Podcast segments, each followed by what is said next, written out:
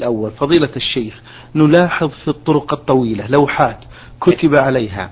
نلاحظ في الطرق الطويلة لوحات كتب عليها عبارة مثل اذكروا الله صلوا على النبي سبحوا الله لا تنسوا ذكر الله فهل هذا العمل بدعة؟ الحمد لله رب العالمين وأصلي وأسلم على نبينا محمد وعلى آله وأصحابه ومن تبعهم بإحسان إلى يوم الدين. الذي أرى أن مثل هذا العمل جائز لما فيه من التذكير بأمر مشروع وهو ذكر الله عز وجل. وذكر الله عز وجل مشروع في كل وقت. قال الله تبارك وتعالى يا أيها الذين آمنوا اذكروا الله ذكرا كثيرا وسبحوه بكرة وأصيلا. وذكر الله من الأوصاف الحميدة الموجبة للمغفرة والأجر العظيم. ذكر الله عز وجل كثيرا فقال إن المسلمين والمسلمات والمؤمنين والمؤمنات إلى قوله والذاكرين الله كثيرا والذاكرات أعد الله لهم مغفرة وأجرا عظيما. وبناء على ذلك فإن التذكير بهذا الأمر المشروع ليس ببدعة لأنه وسيلة لأمر مشروع ووسيلة الأمر المشروع مشروعة. ويجب علينا أن نعرف الفرق بين الغايات والوسائل. فإذا كانت الغايات مشروعة كانت الوسائل الموصلة, الموصلة إليها مشروعة. ولا تعد من البدعة. نعم. بارك الله فيكم. من أسئلة المستمعة آه، نورا من القصيم تقول حكم من حج عن غيره قبل أن يحج عن نفسه ولمن يكون آه، حجه؟ إذا حج الإنسان عن غيره قبل أن يحج عن نفسه فإن كان قد وجبت عليه الفريضة بأن كان مستطيعا ولكنه لم يحج ثم حج عن غيره فإن ذلك غير صحيح. قال أهل العلم وتكون الحجة لنفسه لا لمن نواها له وإذا كان قد أخذ شيئا ممن نوى الحج عنه فإنه يرده إليه. أما إذا كان لم يحج عن نفسه لعدم استطاعته وحج عن غيره فإن هذا لا بأس به. وذلك لأنه إذا لم يكن مستطيعا فالحج في حقه غير فريضة. فيكون قد أدى عن غيره حجا في محله فيجزئ عنه. نعم. طيب أه هل يجوز للمرأة أن توكل من يرمي عنها في الجمار وخصوصا في الزحام؟ لا يجوز للمرأة ولا لغيرها أن توكل من, من يرمي عنها لأن الرمي من أفعال الحج. وقد قال الله تبارك وتعالى وأتموا الحج والعمرة لله وقال تعالى ثم ليقضوا تفثهم وليوفوا نذورهم وأما الزحام فليس بعذر لأنه يمكن التخلص منه بتأخير الرمي إلى وقت آخر أو بتقديمه إذا كان يجوز تقديمه. ولهذا أذن النبي صلى الله عليه وسلم للضعفة من أهله أن يدفعوا من مزدلفة بليل ليصلوا إلى منى قبل زحمة الناس فيرموا الجمرة جمرة العقبة ولم يأذن لهم أن يوكلوا من يرمي عنهم. وكذلك أذن النبي صلى الله عليه وسلم للرعاة رعاة الإبل أن يرموا يوما ويدعوا يوما. ولم يأذن لهم أن يوكلوا من يرمي عنهم. وهذا دليل على تأكد الرمي على الحاج بنفسه.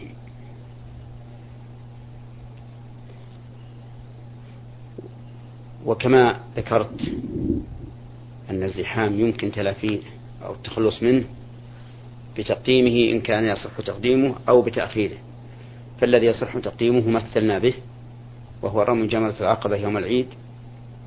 وأما الذي يمكن تأخيره فرمي الجمرات في أيام التشريق.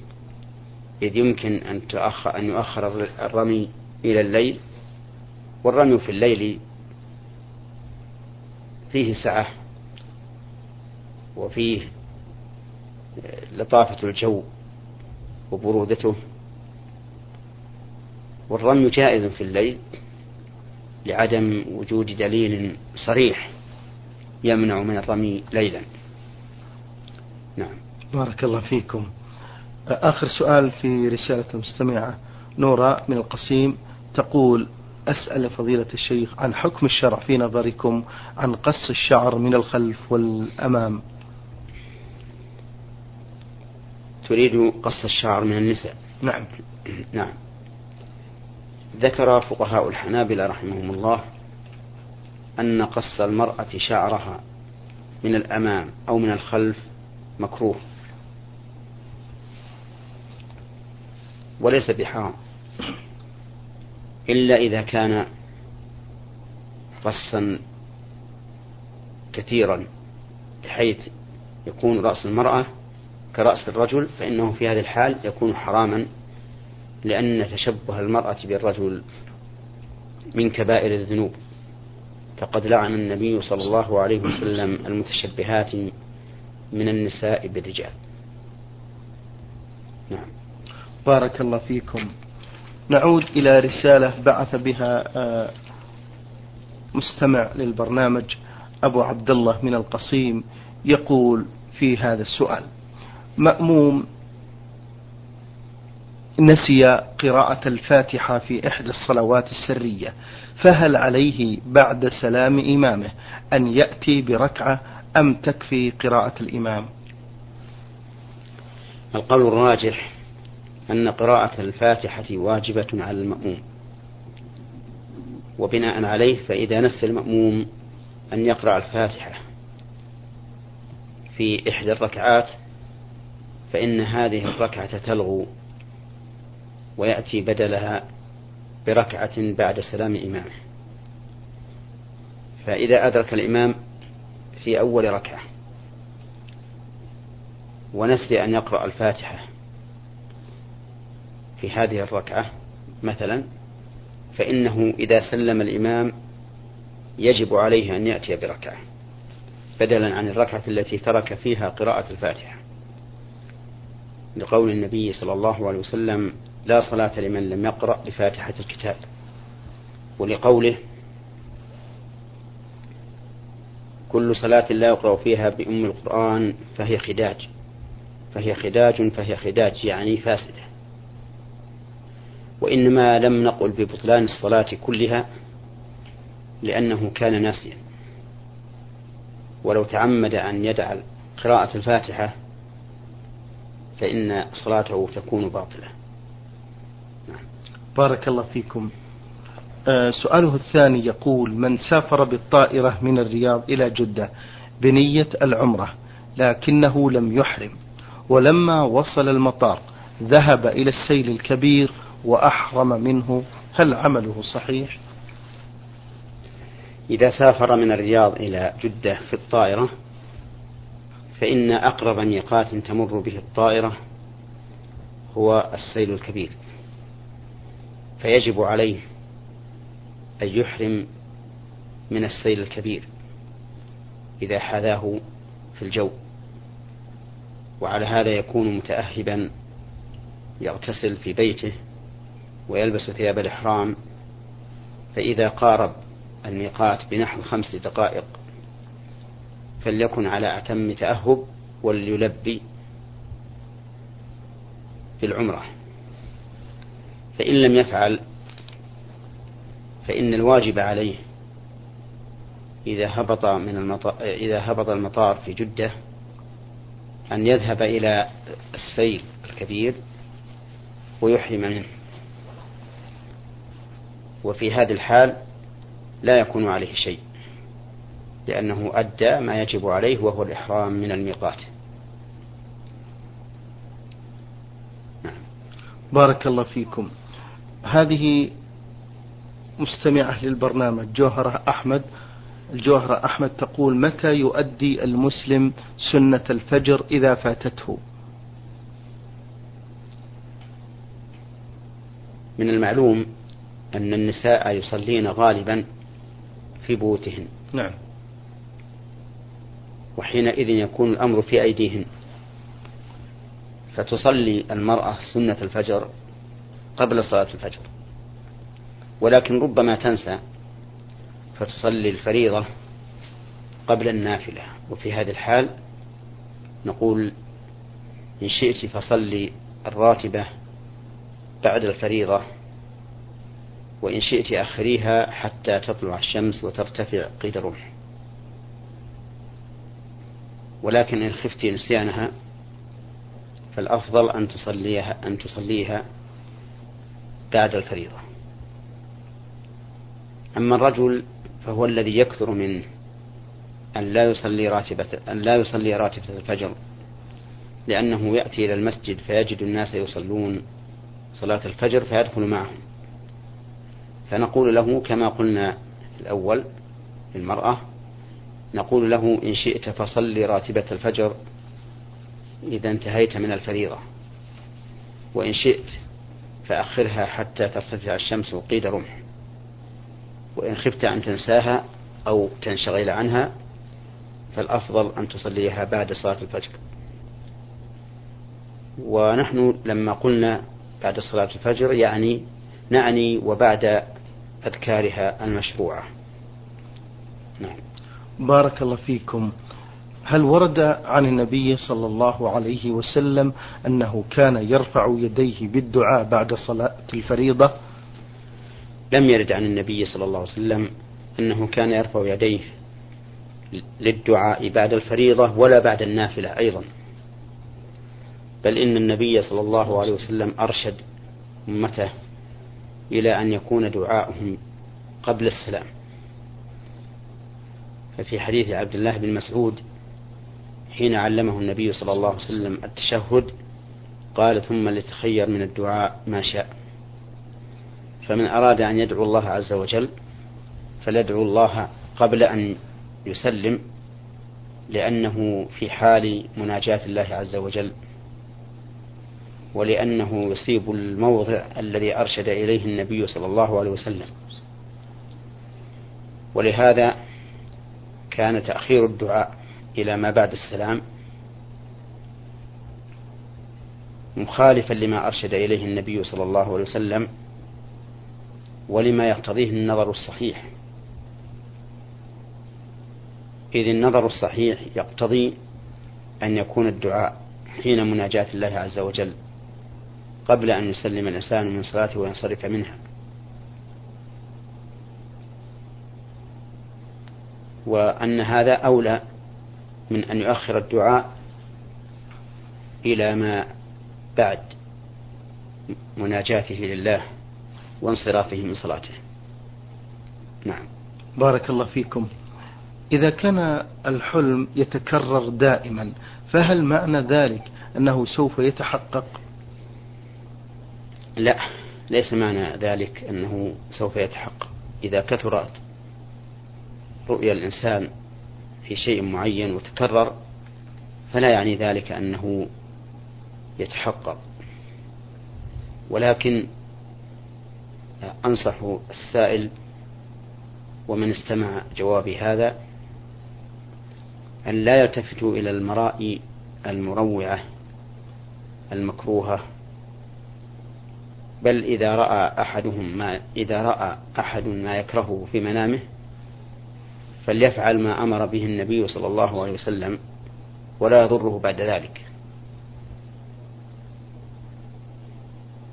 يتفل عن يساره ثلاث مرات ويقول اللهم إني أعوذ بك من شر الشيطان ومن شر ما رأيت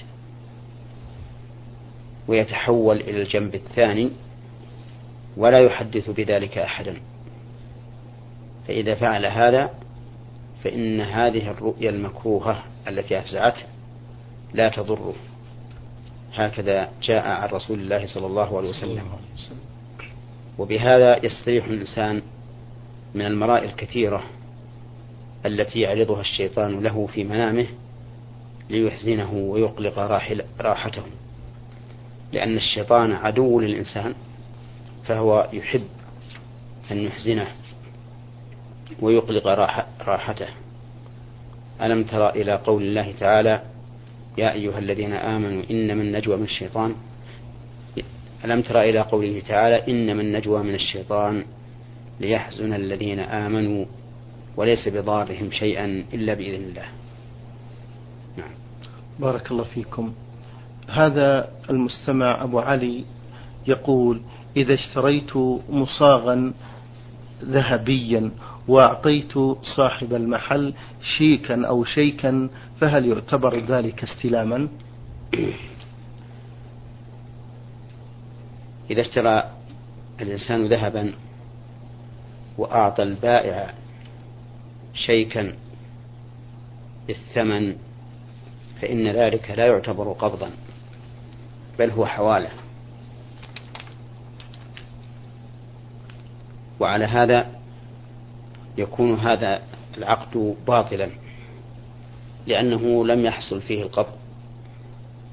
والقبض إنما يكون بأخذ العوض. فإذا اشترى الإنسان ذهبا بعشرة آلاف نعم. وأعطى البائع شيكا على مصرف من المصارف فإن هذا لا يعتبر قبضا والبيع باطل. والذهب للبائع. وليس في ذمة المشتري شيء من من ثمنه لبطلان البيع. والطريق السليم أن يذهب المشتري إلى المصرف ويأخذ عشرة آلاف بيده ثم يأتي بها إلى مكان البائع ويتم العقد على هذا. فيحضر البائع الذهب وتكون هذه الدراهم مع المشتري وكل واحد منهما يقبض من الآخر في مجلس العقد. نعم. بارك الله فيكم. هذا المستمع من اليمن الشمالي لواء تعز محمد عبد الله راجح يقول يسأل عن صلاة الجنازة في المقبرة ما حكمها؟ حكم صلاة الجنازة في المقبرة الجواز أي أنه يجوز أن يصلى على الجنازة في المقبرة. لأن النبي صلى الله عليه وسلم صلى على القبر. والصلاة على القبر صلاة في المقبرة. أما الصلاة غير صلاة الجنازة فإنها لا, لا, لا تصح في المقبرة ولا تجوز. لقول النبي صلى الله عليه وسلم الأرض كلها مسجد إلا المقبرة والحمام. نعم.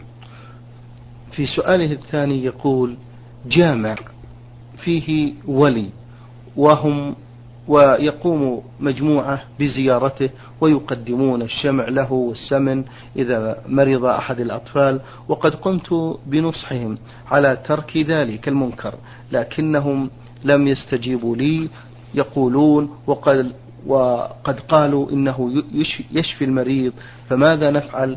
أنصحونا انصحونا مأجورين. السؤال ليس بواضح. نعم.